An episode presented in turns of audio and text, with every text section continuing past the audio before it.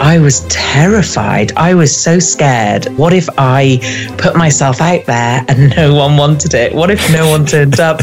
What if they thought it was stupid? And I let fear hold me back, which was really interesting because normally when people want to do this sort of thing, the bit they get stuck with is the how do I set it up? What do I do? How do I get people to buy into it? How do I market it? How do I, you know, manage it and all that sort of thing? And that stuff I was cool with. But honestly, the fear just held me in one position for literally must have been way over 12 months. You're listening to Teresa Heath Wareing describe what she was feeling before she decided once and for all to launch her very own membership site.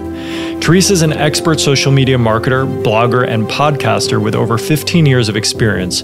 She runs her own marketing agency and has helped hundreds of clients create and launch online courses, membership sites, and other digital products. Earlier this year, Teresa launched her own membership site. And on the podcast today, she shares the exact ways she promoted her launch, a specific webinar strategy she used that converted 25% of attendees into paying customers, and an astounding new member engagement tip that most people would never think to do.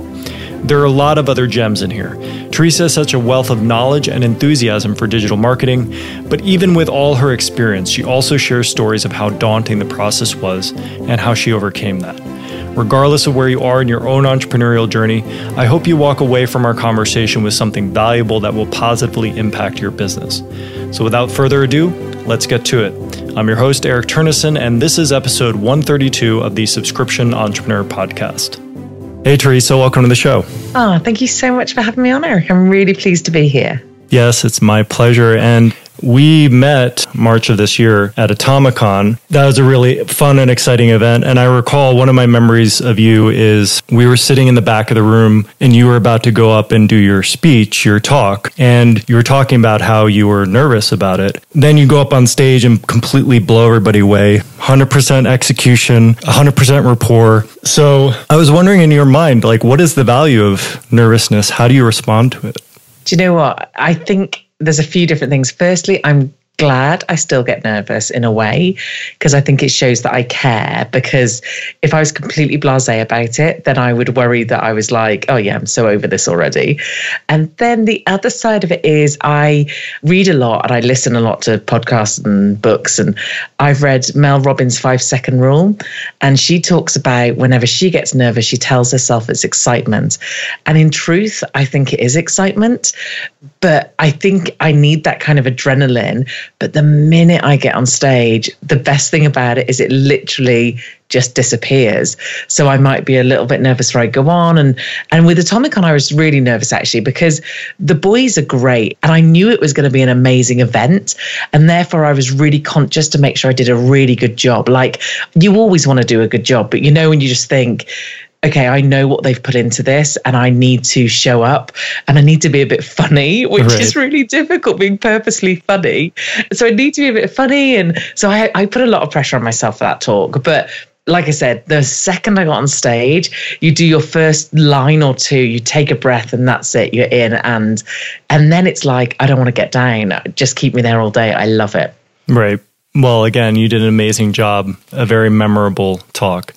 What we're going to talk about in this podcast is you've recently launched your own membership site and you've actually been helping clients of yours for over 15 years do the same thing. And so now it's your turn to do it for yourself. So again, you're stepping on stage, you're getting in front of people with your own thing. Was there any nervousness in relating to this it's similar to getting up on stage and speaking and launching your own platform? Oh my God, honestly, it was the most scariest thing ever. And I had it in the wings, if you like, for years. But I was terrified. I was so scared that the person that can help people do this or the person that can help market themselves, because obviously they market everybody else and, and all these great tools and tactics I had, what if I put myself out there and no one wanted it? What if no one turned up?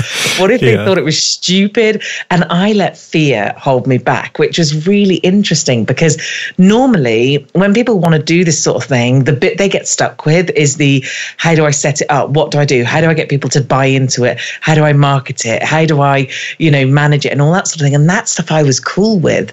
Like I was like, yeah, I know how to do all that. But honestly, the fear just held me in one position for literally must have been way over 12 months. And then I basically drew a line in the sand and I said, and it was really funny, I'd, I had said on a podcast it was coming and I'd put a date on it. Mm-hmm. And the problem is, I would batch so far ahead that in my head, I was like, that is miles away. That is fine. And then, of course, it was out. Like it was in that podcast. And even though the podcast wasn't going out for a few months or a few weeks or whatever, I had said it. So I kind of had to just keep going with it. It felt a bit rushed and it felt a little bit uncomfortable for me. But I knew if I didn't do it that way, I'd have never have done it. Yeah, I like that. I, I often think, you know, over time we get to know our own tricks that we play on ourselves. I always compare it to bowling. I'm not very good at bowling. And I don't do it very often, but when I do go, I do the first couple bowls and I realize I'm trying to bowl straight, but sometimes it usually goes left or right.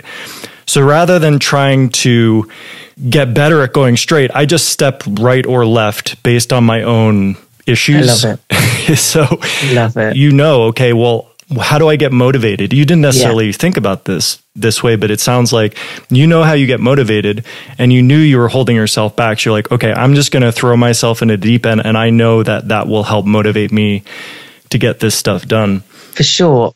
And I knew that it would take with a membership in particular, I knew that it would just take doing it that first time and having to draw that line in the sand the first time to motivate me enough to then go forward and you know do what i now need to do going forward but without actually saying it. And i'm very um i like to set myself kind of boundaries and, and kind of tell myself. So when i email my audience i tell them that i'll email them every wednesday and i won't miss a wednesday because i've promised to them. So when i make that promise i'm not going to break it. Even when in my own head i'm going i really want to break it because i don't want to do it. I stick to it. So i set myself a boundary and i had to stick to it. Didn't have a choice that's great. So, the thing that I'd like to go into, I, am really interested to hear about this because, as we've mentioned, you've helped many numbers of clients launch membership sites over the years.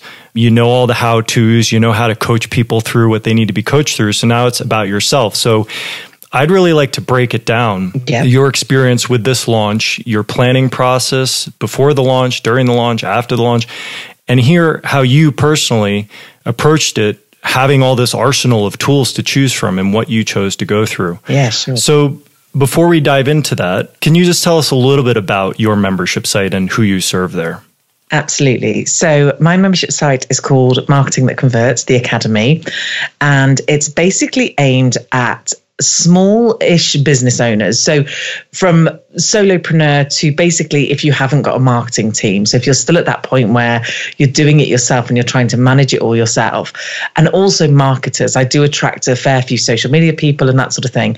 And the idea of the academy is almost like having your own social media and marketing and digital marketing expert on tap. So, obviously, when I've helped someone launch in a past, they've paid an awful lot of money for us to consult them step by step, for us to physically do stuff for them. And and to be honest, it's a certain level of business that can afford to do that.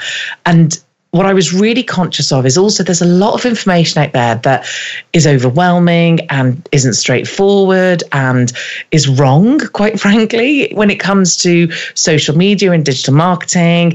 And I have done a lot of things with a lot of people. So I have a lot of experience around that. I did a degree in marketing like 15 years ago, and my entire world has been spent doing it. So I wanted to provide a membership where they could come in and get some of me and get some of my teaching so I can put full on lessons in there. So rather than someone paying me an awful lot of money to sit in front of them and teach them how to do Facebook or teach them how to do ads or teach them how to come up with content or a funnel or whatever, then I could put courses in there that they can follow themselves. But then we can add on the coaching element. So we have coaching calls, we have Facebook Lives, we have a community of a Facebook group where those guys can go in and literally ask me anything. So, and you know what? I just love it. Like, I can't tell you how amazing it is. Because one of the things I love more than anything is, and I can't help myself, I don't know about you, but when someone starts talking to you about their business, my brain wakes up and goes, oh, they could do this, they could do that, they could do the other.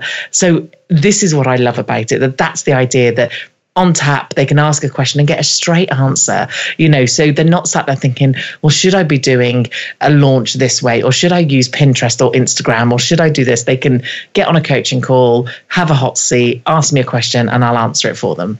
That's great. And I think one of the things that your members definitely get from you, you have a natural excitement, which then can carry over and help motivate people.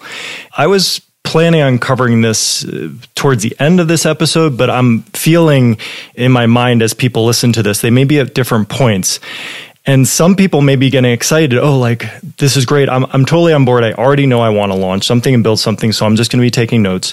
But some people, may be getting excited, but at the same time, that excitement can translate into fear like, oh, what if I'm not ready? Yeah. So I want to take some of these objections first you know, because something you mentioned to me in our call before the podcast, you've been a part of a lot of different online marketing groups. Mm-hmm. And some of the things that can go on there can, it varies. And sometimes what can happen there is there's a lot of talk about big numbers, and this can really make people shy away. They may think, oh, well, my list is not big enough. I, I don't have enough of an audience.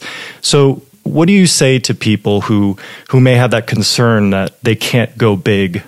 I think like I said, I am in lots of different communities myself where I have joined memberships and I am part of different memberships. And in all honesty, there are some out there that are massive.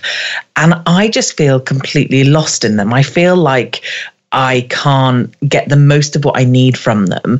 And maybe that's a bit to do with me and my confidence in a in a larger group. You know, I'm not saying that everybody feels like that, but for me that was one of the things. And often like you said when you're in these groups and I'm in groups where when they talk about a case study, they talk about millions of dollars or they talk about a six figure launch or whatever. And when they talk about strategies, they also often talk about you know, remarketing ads or things that are much easier done when your list is bigger or when your audience are bigger. And they don't often look at the kind of where you get started. Because let's be honest, these huge, amazing people who have got fantastic memberships and fantastic academies and courses online, they had to start somewhere. And now, of course, you follow them and you've listened to their advice, and their advice is very much seem to be pitched at the kind of higher end. Whereas in all reality, most people are going to start small and you shouldn't be worried about that and you shouldn't be concerned about it. I think if you're sat there thinking my list isn't very big, then obviously I, as a marketer, I'd always encourage you to try and grow that list. However, if people know you for the thing you want to do a membership for, then that is almost good enough. You know, if you have been doing the thing that you are going to sell your membership, which hopefully that is the case, because otherwise you're going to have to learn something brand new. But as long as people are aware that obviously you do that thing, then you don't necessarily have to have a massive list. You can do it straight from your social media. You can do it from your interactions in other areas and things. And also, why not start that membership and have five or 10 or 20 people in that membership to begin with. And I'm sure we'll cover there's some great advantages to having a small number to begin with. So if you want to get going with it and you really want to try, then you don't have to wait till you've got a massive list. Granted, if you've got a huge list, huge following, it is going to help. But I think for me, my list was modest. And although I've done lots of speaking things, I still had a fairly modest list because I hadn't been building it for that long. And I am more than happy at the level I've opened and the level I went for and the numbers I had, to be honest, even though they weren't six figure millions of people in my membership. Right. And this has been actually a recurring theme in a lot of people I've talked to on the podcast that the benefits of starting quote unquote small, it's not just about starting small. It's about giving yourself time to grow into your offering because the product, the content, the offering, what you're putting in front of people is why people are going to pay you. And if you don't get that right and you don't have time to practice, then even if you have large numbers, they're not going to stick around. Something I like that multiple people have said, I mean, Andrew and Pete have said this, my last podcast guest said this. If one person gets benefit of something you did, that's great. That's enough. because you build on that. You learn okay what worked what didn't with this person and you keep going. I'm completely on board with this opinion that small organic is nothing to be concerned about. In fact that's how membermouse started too. The things that you can do with a smaller group and the learnings that you can take for them and for you are way bigger than you can manage in a larger group.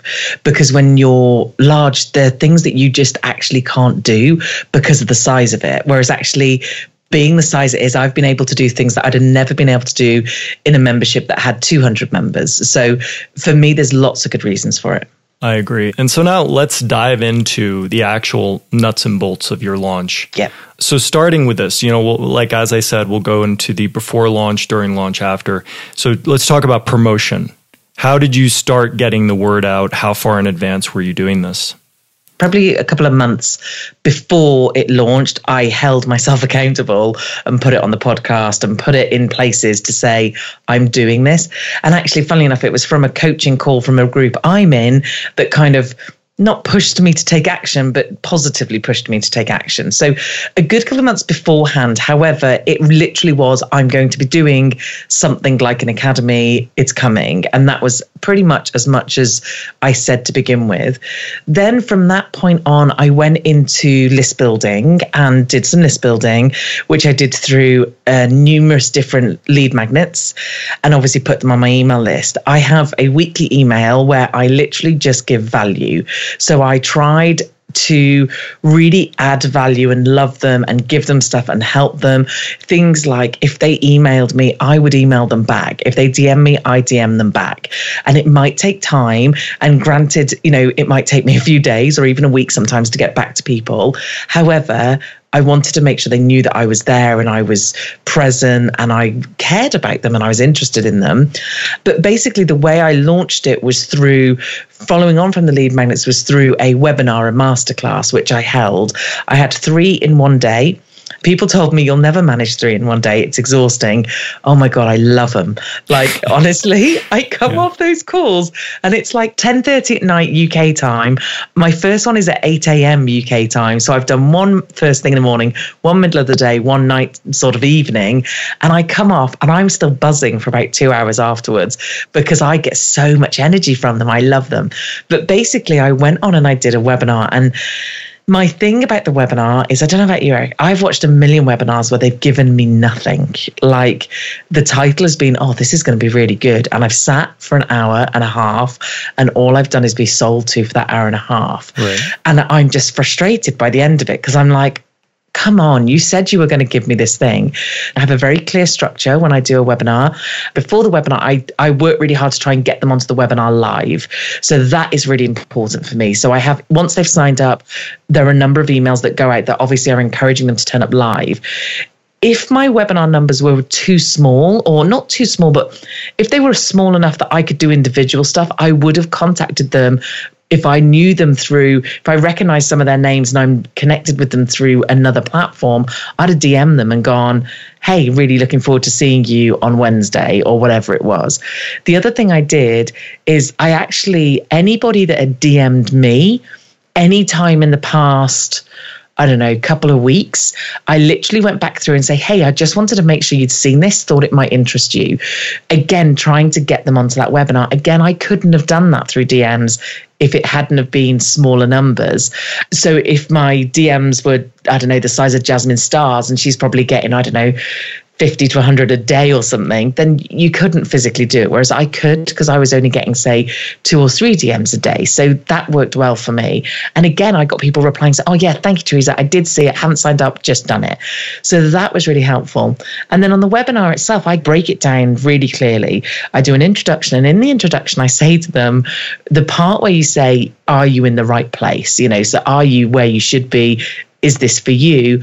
I actually say to them, if you get offended or upset by someone who gives you an hour's free training and then offers you something at the end. So I make it really clear to them that I am going to train them. However, I am going to offer you something at the end. I have got something I want to sell, right. but you can sit here for an hour, get that value, and then go away on your merry way and not buy a thing. And that is absolutely fine.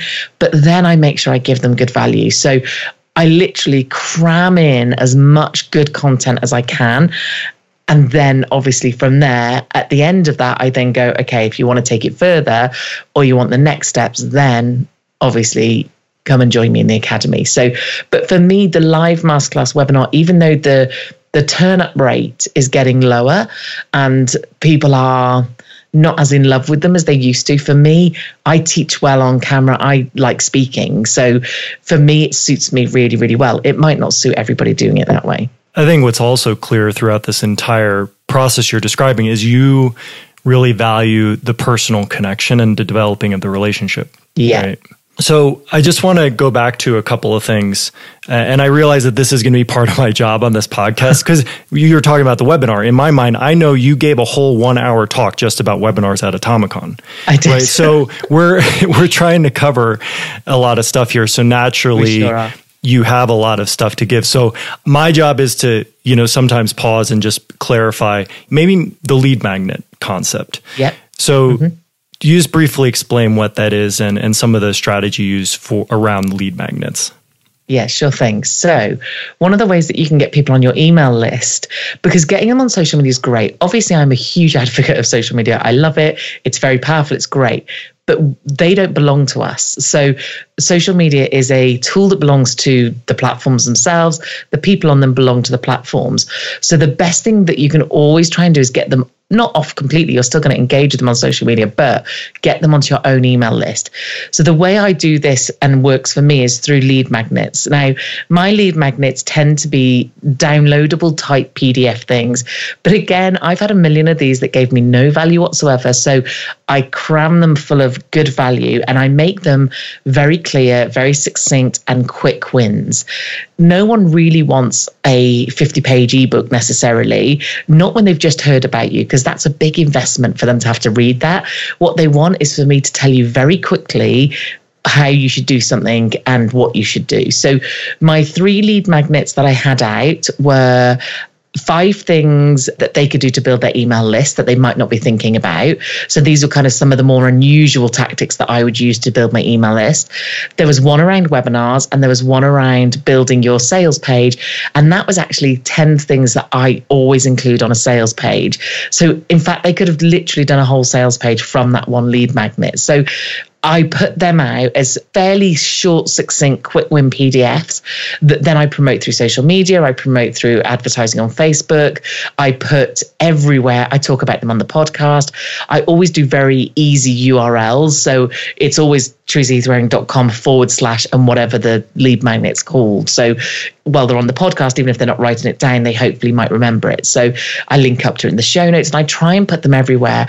And those lead magnets lead into what the masterclass is about because there's no good me putting a lead magnet out there that's all about how to do PR, and then my stuff is nothing to do with PR. So it really does need to be almost like not the next step, but very much complementing the lead magnet. So basically, you've got a number of these lead magnets to get people on your email list. And yeah. all of these things are gearing up towards and leading towards the webinar master classes that you yes. do prior to the launch.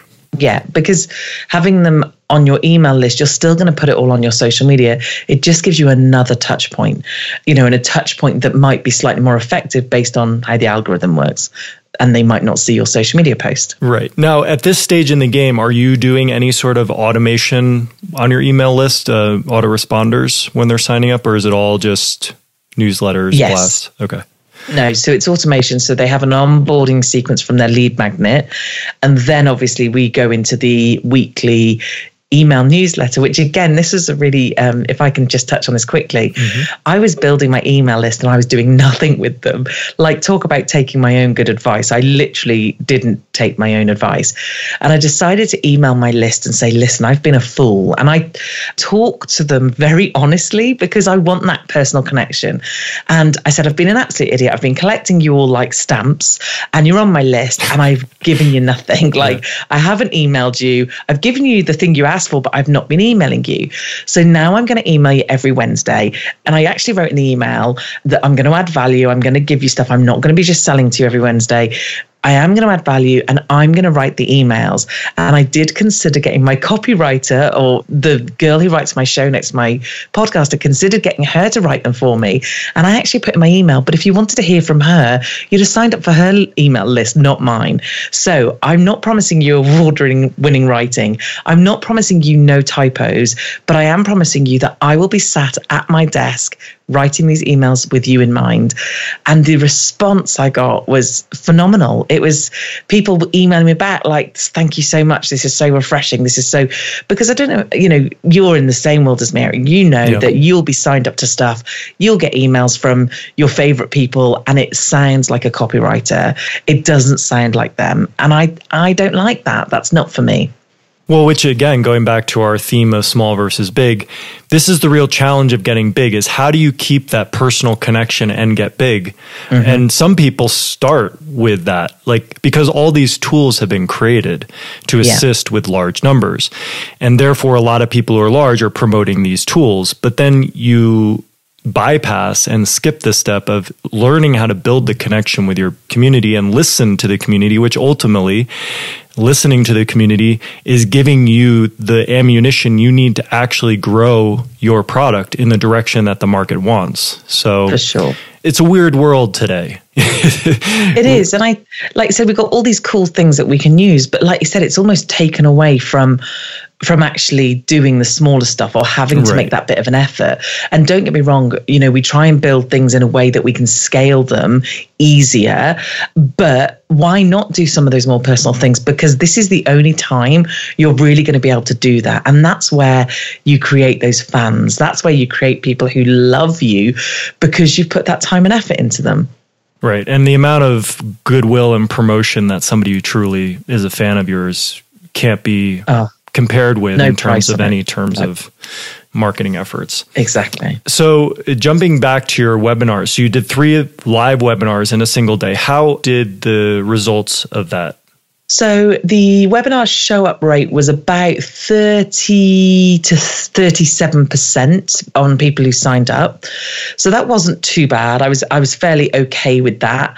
It did differ depending on time of day. So that's always really useful as well. So the other thing about all this process is literally all the results you get at the end of it to then start tailoring and tweaking and that sort of thing. But then from the conversion rate of attendees to sales was about 25%. So my percentage of sales from a webinar is great. I'm really pleased with that percentage. So it proves my theory to myself that if I can get people on a webinar, then they can, I can do a better job of convincing them what the benefits are than necessarily just a sales page.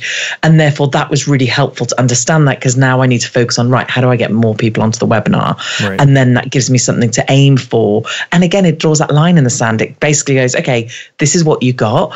And it's not to say that I'm always going to get that because it might have been that, you know, those people were waiting for this to open. And therefore, they were like, yes, definitely. Whereas it might go down on the next one or it might not be as much or it might be more, whatever. But at least it gives gives you a guide. So now, when you say you had a 25% conversion rate, the conversion was they were actually signing up for your membership site? Yes. Okay. So, your membership site at this point, just to get the timeline of my mind correct, the website was already launched at the time of your webinar. It was launched the day that you did your webinars. Is that was that the first day? Yes. So they could literally sign up that day. Got it. Yeah. And then from the webinar, obviously, we then uh, so we're in webinar mode and, and promoting people onto the webinar. Then the minute that webinar hits, we're then in obviously a sales mode where we're focusing on sending people to the sales page. But obviously, the best way in which to do this and the best way to do it was through the webinar. And do you have any favorite tools that you use to facilitate your webinar process? So I just used uh, Zoom. I, I actually quite like it. I think it's pretty good. And obviously, the one thing I would recommend with the webinar, though, is I always have someone else on with me. So I have one of my team, and the last webinar of the day because it was late and my poor team member had been on on the other two. That was actually my husband. He actually helps in the business, but he was my assistant for that evening. And the reason I have someone on is because it's really hard to teach and read comments at the same time right. because you get so distracted and I lose what I'm saying. So I tell them again, it's managing their expectations. I say at the beginning, I, you know, I want you to ask questions as we go along, but I'm not looking at them. I'm going to answer them at the end, right. which is another great way to keep them until the end. So that's helpful. But I just couldn't do it as I go along because I would go off on tangents constantly. So then what's happening is the chat is obviously people are putting stuff in the chat.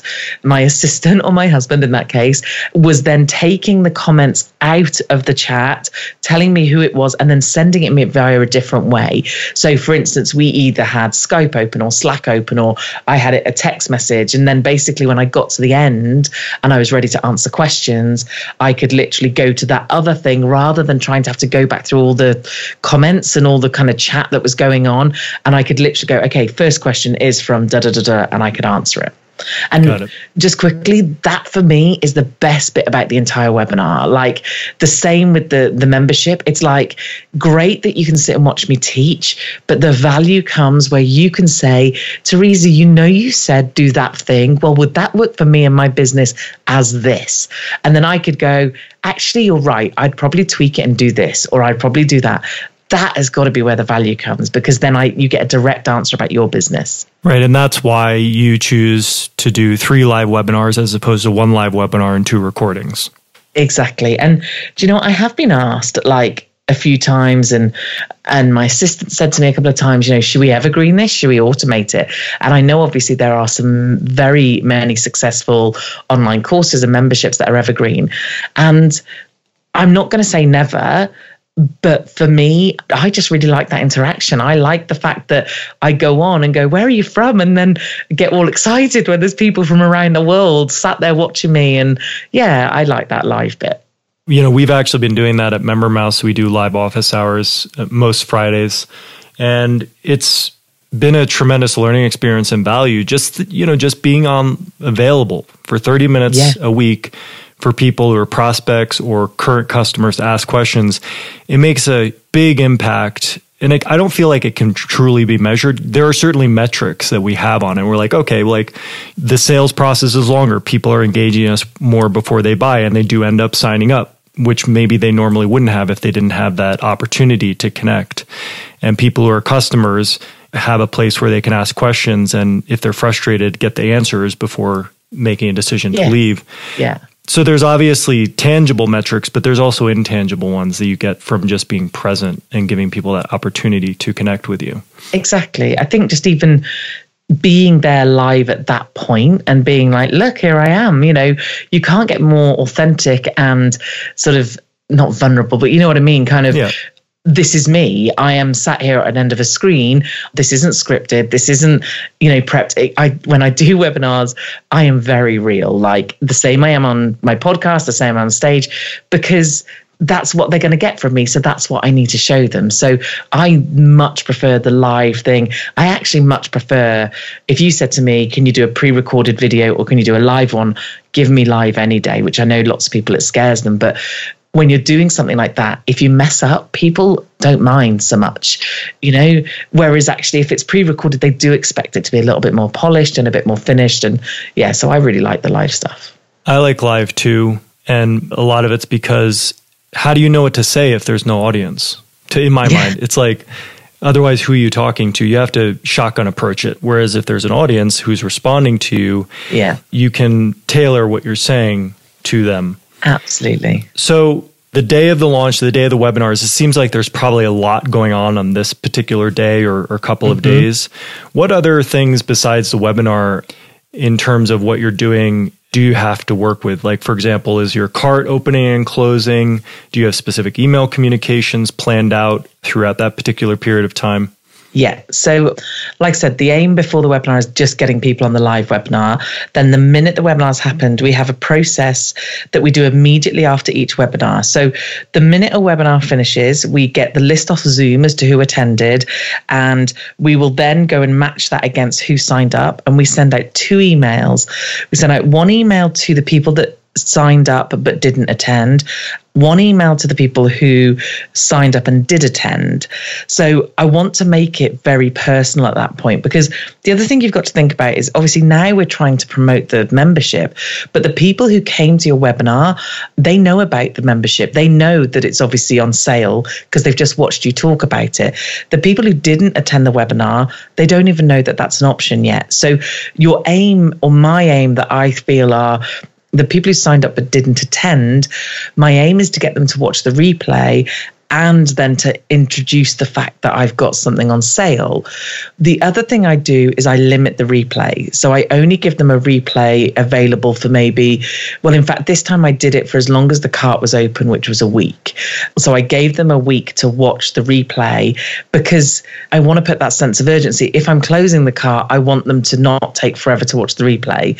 So, like I said, I split the two different types of emails. And then anybody else on my list which didn't sign up for the webinar, I will send them more gentle sales emails. So I only sent a couple because I'm, I obviously want to sell my membership, but I, I also don't want to annoy my list.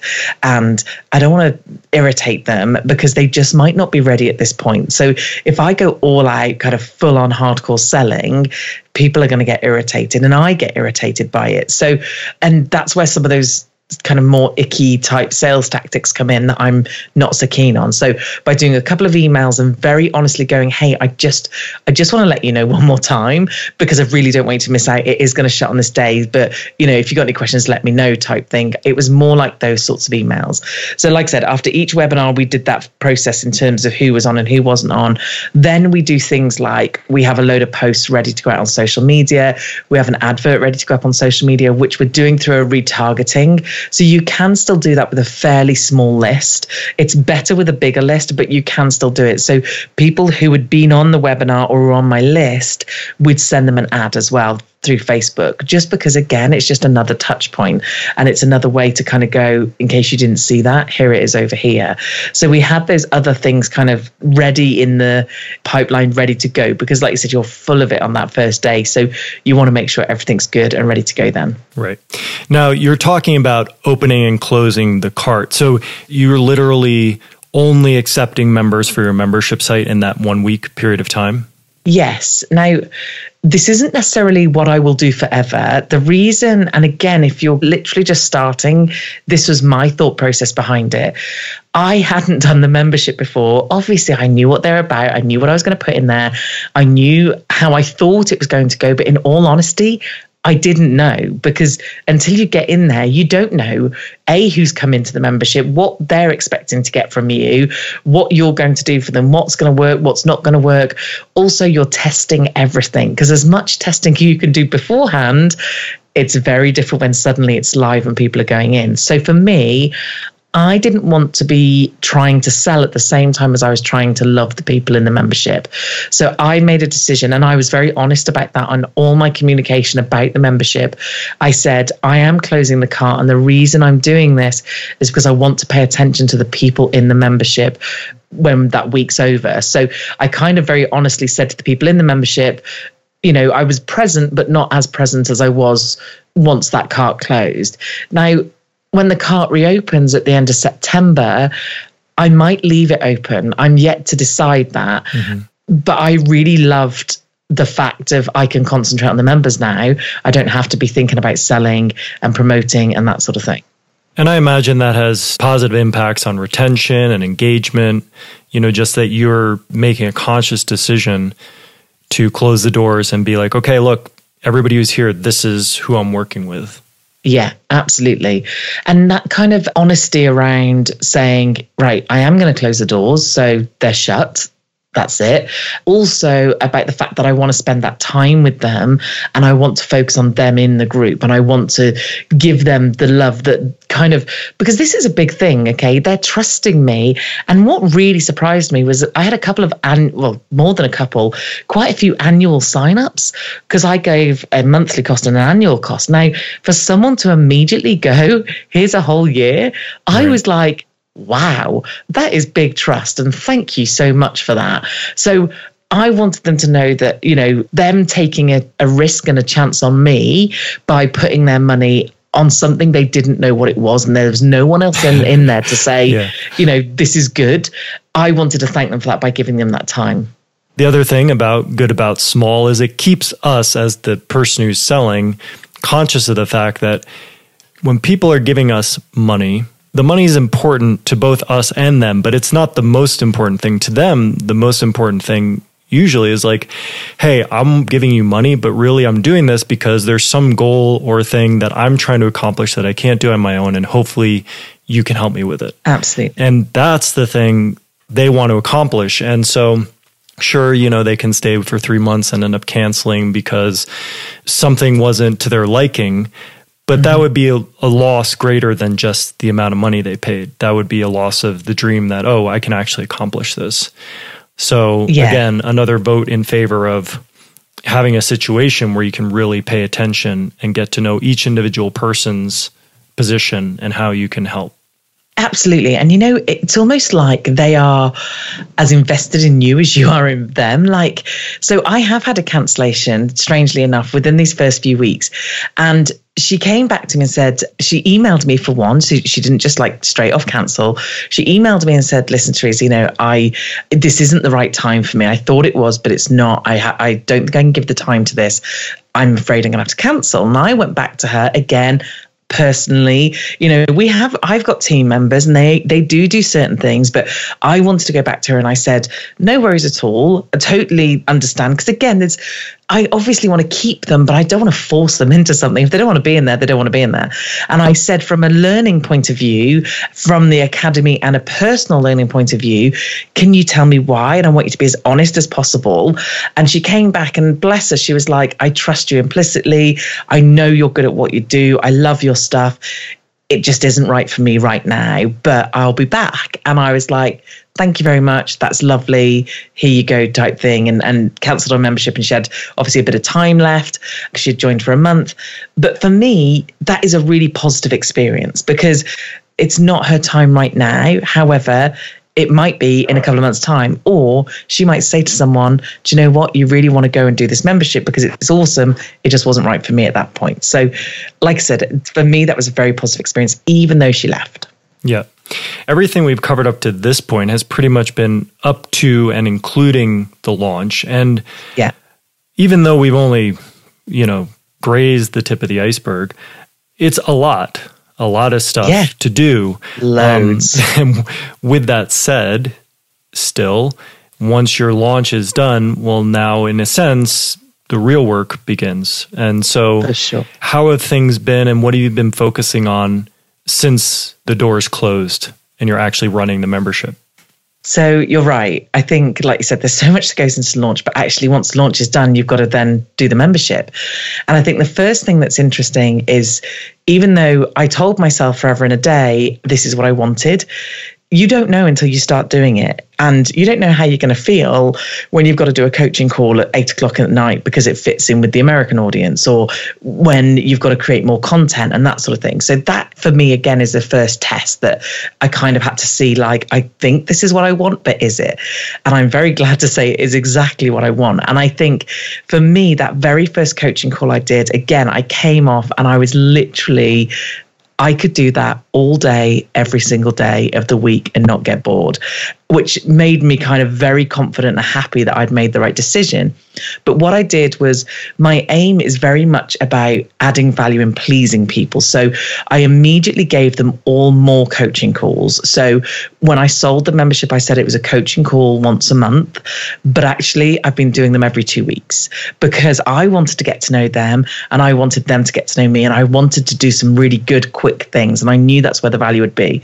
I've also thrown in more content than I would normally because again my plan is once a month i'll put a training in there and it's going to be all around different marketing things so we've got i split it up into sections which follow the theme of the webinar so i have what i call the marketing that converts method wizard and it comprises of four sections get seen, get emails, get sales, and get fans. And it basically tells you how to take someone from not really knowing who you are to then seeing your stuff to signing up to your newsletter or whatever, then convert them to sale, then convert them into a fan so they start promoting you. So I've put content in each of those sections so they had something to get started with. And like I said, I've just been spending a lot of time loving them. The other thing I did, a couple of little things, which again I could only do because of the size of it, is I hand wrote cards to all of them. So, and I will do this again, even if we have more people join. I'm kind of spoiling the surprise if anybody does join. but the point was, I went and looked at them and some people I vaguely knew or I'd met or had seen me speak or were on my email list and some people I didn't really know much about. So I went and kind of well I'd already asked them to introduce themselves in their group and I went and looked at their businesses. I went and looked at what they did and I tried to write something personal on every single one. And like I said I wrote everyone you know when you sort of start a membership with 30 odd members it doesn't sound like a lot but I can tell you it takes time.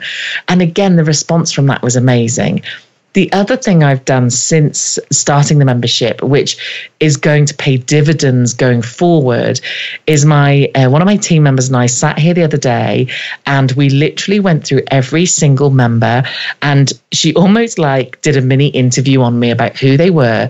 I answered questions like, "Do they have children? Where do they live? How do they know me? Where did they come from? Did they go on the webinar? Didn't they go on the webinar?" And I tried to profile these people because again, before you start this process, you think you know who you're attracting and you think you know who you want in there. However, let's see. Let's literally go. This person is a social media manager. She has a small freelance agency. She has children. She's trying to manage this. She's doing this. This guy has a product. This guy has a membership. This person's just launched an online course. And it's basically kind of literally going okay that's who you are. But the other thing that it's helped with when people come on the call and I go, Hi, whoever, Bridget, how did the membership go? Or how's your whatever? Again, that value for me is like, if someone remembers details about me, it's like you care, you care enough to remember. So I think stuff like that's super important. And like you said, I'm sure it's going to pay major dividends. When you were talking about all this, it reminded me of uh, back to Atomicon, a big theme of that. Actually, I think it seemed like a lot of their messaging of both Andrew and Pete and guests was they seemed to be targeting people who were trading time for money. A lot of people yes. in the audience mm-hmm. were people who were consultants and people who were doing these one on one things. And there's an obvious scaling issue with a business like that. And, you know, we touched on how you've been doing the consultation thing for a long time. And now that you're getting a, a, taste of the membership thing and feeling it out, do you feel like there will come a day where you'll just switch over for a large portion of your time doing your membership as opposed to one on one? Honestly, Eric, I can't wait for the day. Like, I'm serious. I am counting down the days. The point in which I get a tipping point where I have an agency. And so we've done a lot of stuff for a lot of people in terms of we've done their social media, we've done their email list, we've done lead magnets, we've set up funnels, we've set up memberships, we've helped them with online courses. So not only do I consult, but we can physically do these things as well for them. Don't get me wrong, I love working with clients and I love the experience that has given me because without that, I wouldn't be where I am today.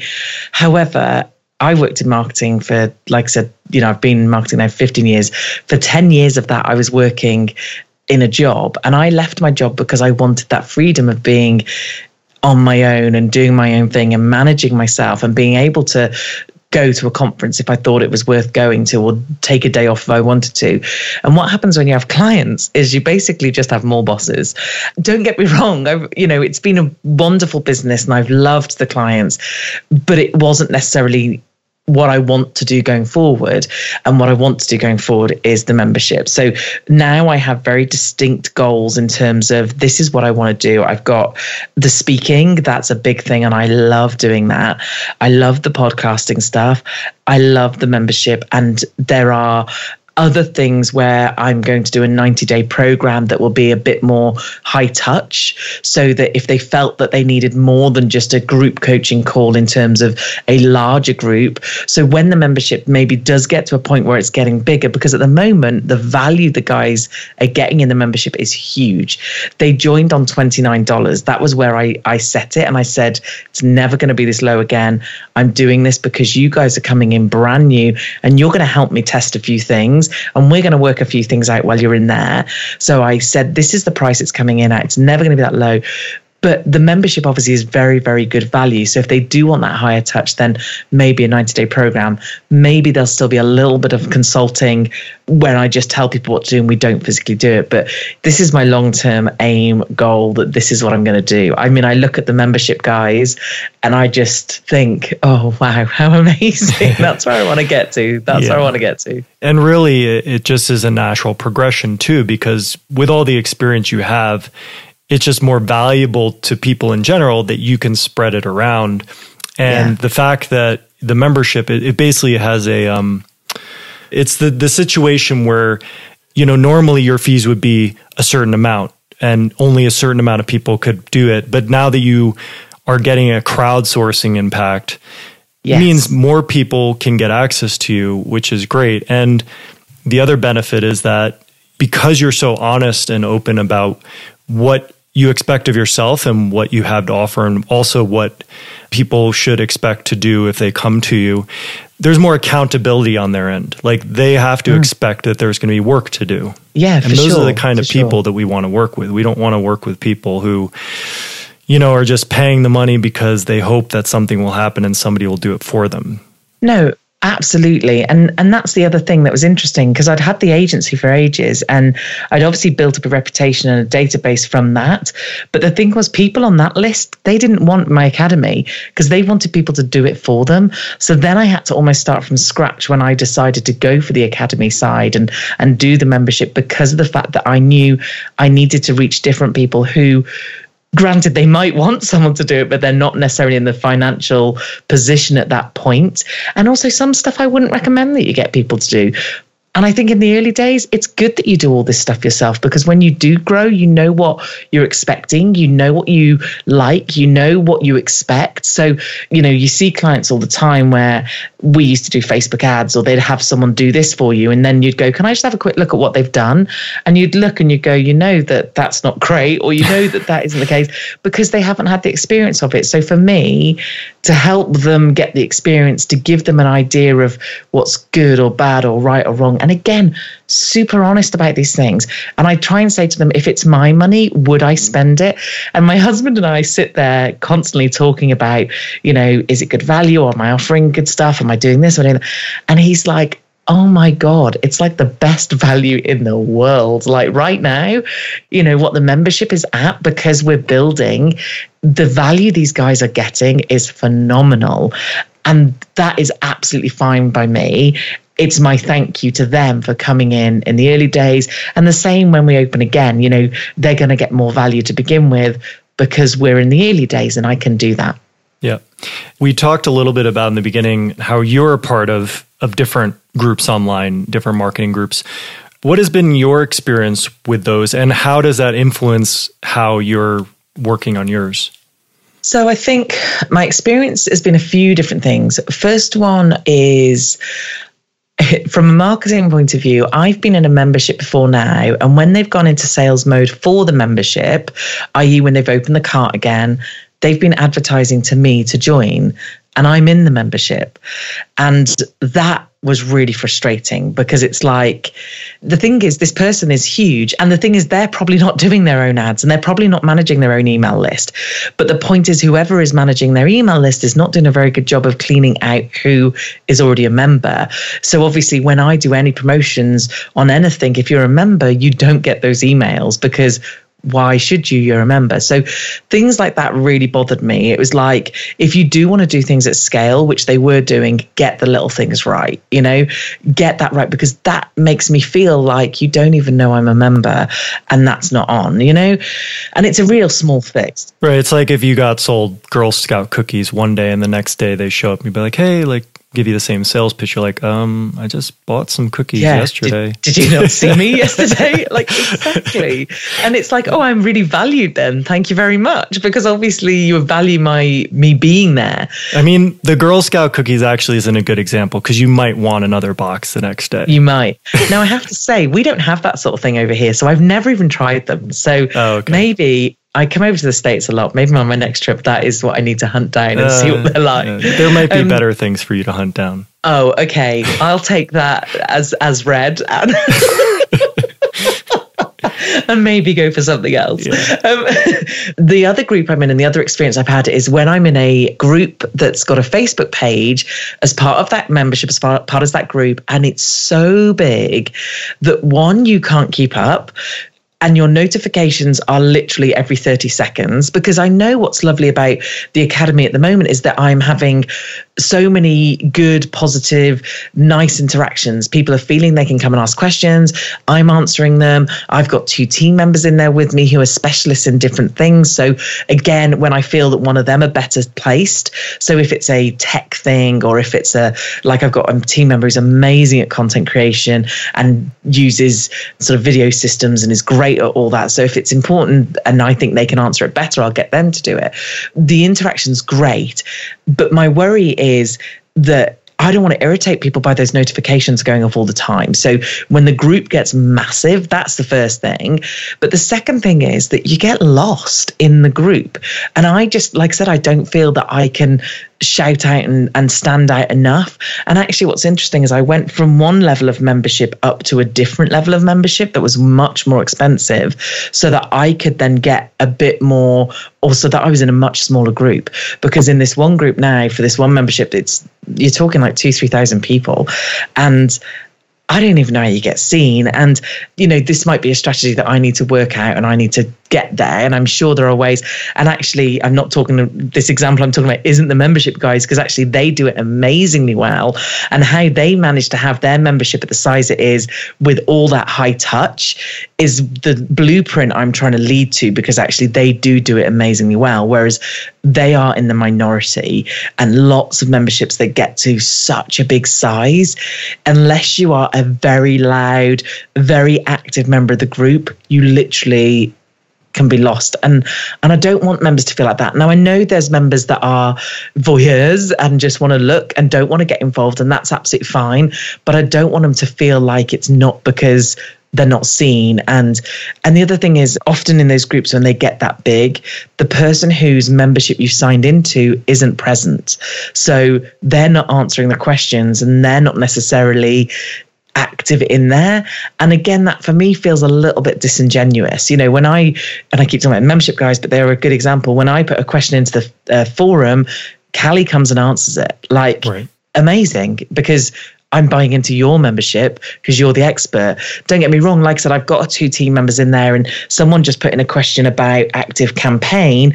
I don't use Active Campaign my assistant does. So she's obviously much better placed to answer that question because it's very specific. But any marketing question, anything that I can answer on, even if I just go, yeah, great answer by so and so, I would do that too. I'm active and I'm visible on every single post, which is super important for me at the moment. Yeah. So what I hear a lot in from your experience that you're applying to your membership, and in turn, I think what you're pitching and promoting to your members is that personalization and personal communication is really what's of value. And I 100% agree with that because the world we are we live in today, there's just so much choice, so many options for everything. You know, you got to go buy some toothpaste, and you know you got to sit there for five minutes and consult Google and be like, well, you know, all this stuff. So if you can create that personal connection not only is that going to be better for you as the person who's running it, not only is it going to be a better experience for the customer, but that ultimately leads to organic growth because we all want that. We all want to connect with somebody when we're doing yeah. something. I think that's a huge thing to be a focus and to put a priority on. And do you know what? There are a million me's out in that world, right? The social media and digital marketing space is a busy one and it's very competitive. And there are some very smart, clever people who have got big presences. And the only thing that's ever going to differ from them to me is me. That's it, the person. So if you're not doing that personal stuff, how are they ever going to get to know you and like you and and want to work with you? So for me, that's why that connection is so important and genuine, you know. And I think that's the other thing; it needs to be genuine. It's really interesting. Again, being in this space, there's one guy that I'm part of his membership, and we found out on one of our um, meetups that he doesn't respond to his own social media. Someone else responds on his behalf, and it was a little bit like, oh, okay, because you think you're having, when you're in someone's DMs on Instagram, you think you're actually speaking to them. Whereas you take someone like Jasmine Star, she genuinely is responding to all of her DMs. If she responds, it's her. And again, I wanted people to know that that was the case with me, that if you email me, I will email you back. If you DM me, I will DM you back. And actually, one thing I did do for between the webinar and while I was trying to sell the membership was I actually sent voice notes to people because one of the things I love to do, obviously, is talk way more than I write. Like, I don't like writing, talking, I can do with ease. So, because Instagram has got that voice note thing on DM. I love it. And I do use it a lot anyway, but I literally would send voice notes going, Hey, thanks so much for coming to the webinar.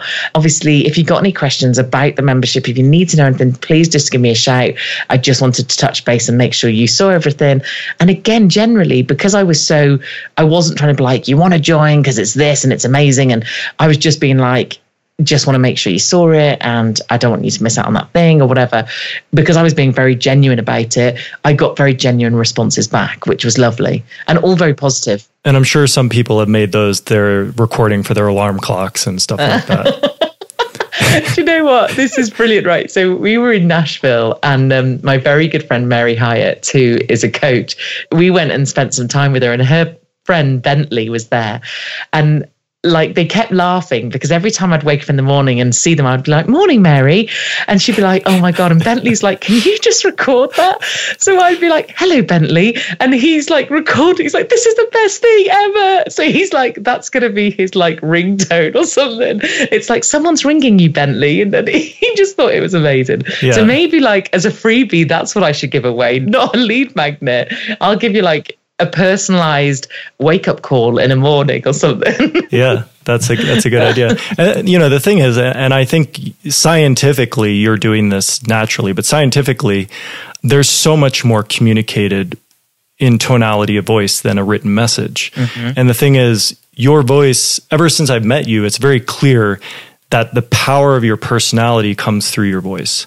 So the more that you can use it you're doing it naturally, but the more that you use it is to your benefit because so much is communicated in that there's there's the compassion, the understanding, the motivation, the excitement, the enthusiasm. Yeah. Like you can't type that into Instagram. No what you just said that you said to someone, you're like, none of those words were, it was just like, oh, you know, you're good and everything's good. Like if you type that, it means, you know, very little. yeah, exactly. And I think one thing I'm trying to do with my emails is I encourage them obviously to listen to the podcast and lots of people come from the podcast to my email list. But is I'm trying to write it as I speak. So sometimes my, you know, someone will proofread it for me and be like, oh, does this make sense? Because I am literally writing it as I speak. And some things don't make sense written down. But I want people to hear my voice. I want them to read it like and literally be like, oh yeah, I can imagine her saying that. Because for me, trying to get that across in text is really, really important. So, and you know, the other thing I do, and actually, I've got a freebie out at the moment, which I'm happy to share with your your audience. But on this freebie, obviously you've got the landing page which is just a standard landing page to get the freebie when they get to the thank you page i've recorded a video and the video says hi if we haven't met this is who i am this is what i do this is what's included in your freebie it's really good can't wait to see what you do but again, because I I appreciate that I did my Myers Briggs. I think it's Myers Briggs, and it said that I am better face to face than I am through a sales page. So I use that. I use those opportunities to connect with someone. And when a face is saying to you, come and find me and say hello, or come and DM me, or come and do this, or can't wait to see what you think, it's because I mean it. And it just has that whole much more gravitas to it than necessarily if I just chucked it on a sale page. Thanks. Come and say hi, you know? So that's why I try and use that as much as I can. And it's again about going with your strengths and understanding who you are, which you really can't do unless you put yourself out there in the first place. Yeah. Learning from all those years doing client work and now testing the waters with the membership site. And we were talking a little bit ago, you mentioned there's a million me's out there. And it's true. And, and yeah. in this time, it's true of everything. When I was considering doing this podcast, I was like, well, you know, what do I have to say that nobody else has to say? Mm-hmm. And I'm a very logical person, so I came to the conclusion that, well, it's already out there. But I was listening to a Pat Flynn episode, and his guest who is on, she had the same issue about starting her podcast. And somebody said to her, well, you know, there's no new messages, just new messengers. Yeah, that's good, isn't it? And it's important. And to me, that gave me permission to do it because it's like, yeah, there's, I can be a messenger of a kind and I won't be able to reach the world, but there will be a small group of people who are interested in hearing what I have to say about something that so many other people have said, but I say it in a unique way because of who I yeah. am. You know? Yeah, absolutely. And and like you said, in both of our worlds, there's nothing that you can't find on the internet. Like, honestly, just Google it. There are millions and millions of things. However, if you want it from my take or from my experience or you like listening to me, then great, come and get it from me.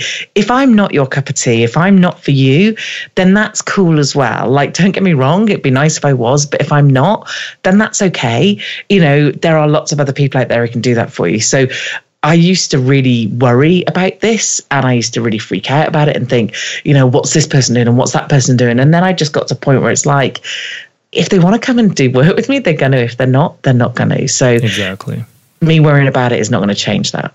And you not worrying about it means it gives you permission to just be who you are and trust For that sure. as a result of that, you'll end up with the people who truly, authentically want to listen to you like don't get me wrong obviously being in marketing and helping people sell stuff i know the tools and tactics and i do use some of the tools and tactics but it doesn't make me desperate for it you know? I'm not desperately like trying to send an email every minute of every day. You know i saw something the other day where someone opened a car and it was meant to shut and they were like oh we had a computer error so it's staying open. It's like whatever. Like and honestly i'm like what stupid and it really frustrates me because it's like don't lie because if you you lie once, people are going to go, hang on a minute. You know, whereas if I got to the end of my car and I didn't have the lovely 32 people that are in there currently, I'd have still shut it. You know, whether I had five or two or one. In fact, my, one of my members came on a coaching call the other day and she opened her membership and got one member and was like, What am I going to do? And I'm like, You're going to love that member. Right. And then you're going to go to every other person that was on the webinar and you're going to personally ask them if you can find out what they thought of your webinar because she said her interaction was great, what thought the webinar and why they didn't sign up. And you're going to try and have a personal one to one conversation because your numbers are small. You can do that. And offer them something in return. Because if you offer them I don't know, some free coaching or a something, then they might want to do that for you and help you out. But you know, you're in a position now where you can chop and change and move and better tailor your offering because you've only got one member. So instead of sitting there thinking, oh my God, this is a failure, I'm going to throw it in the bin, think, okay, let's really understand what happened here. Yeah. I mean, there should be T-shirts like 32 members and proud. I mean, because it's it's yeah. a problem today with numbers. Everybody's trying yeah. to get a certain number of likes, a certain number of followers, and so you quote unquote see these small numbers, and it's small only relatively speaking to something else, which is the problem. Because if you think about it, and Andrew and Pete are the ones who I heard this from. If you think about it, think about 32 people in a room Mm, then you're standing in front of them. Right. It's, you know, yeah.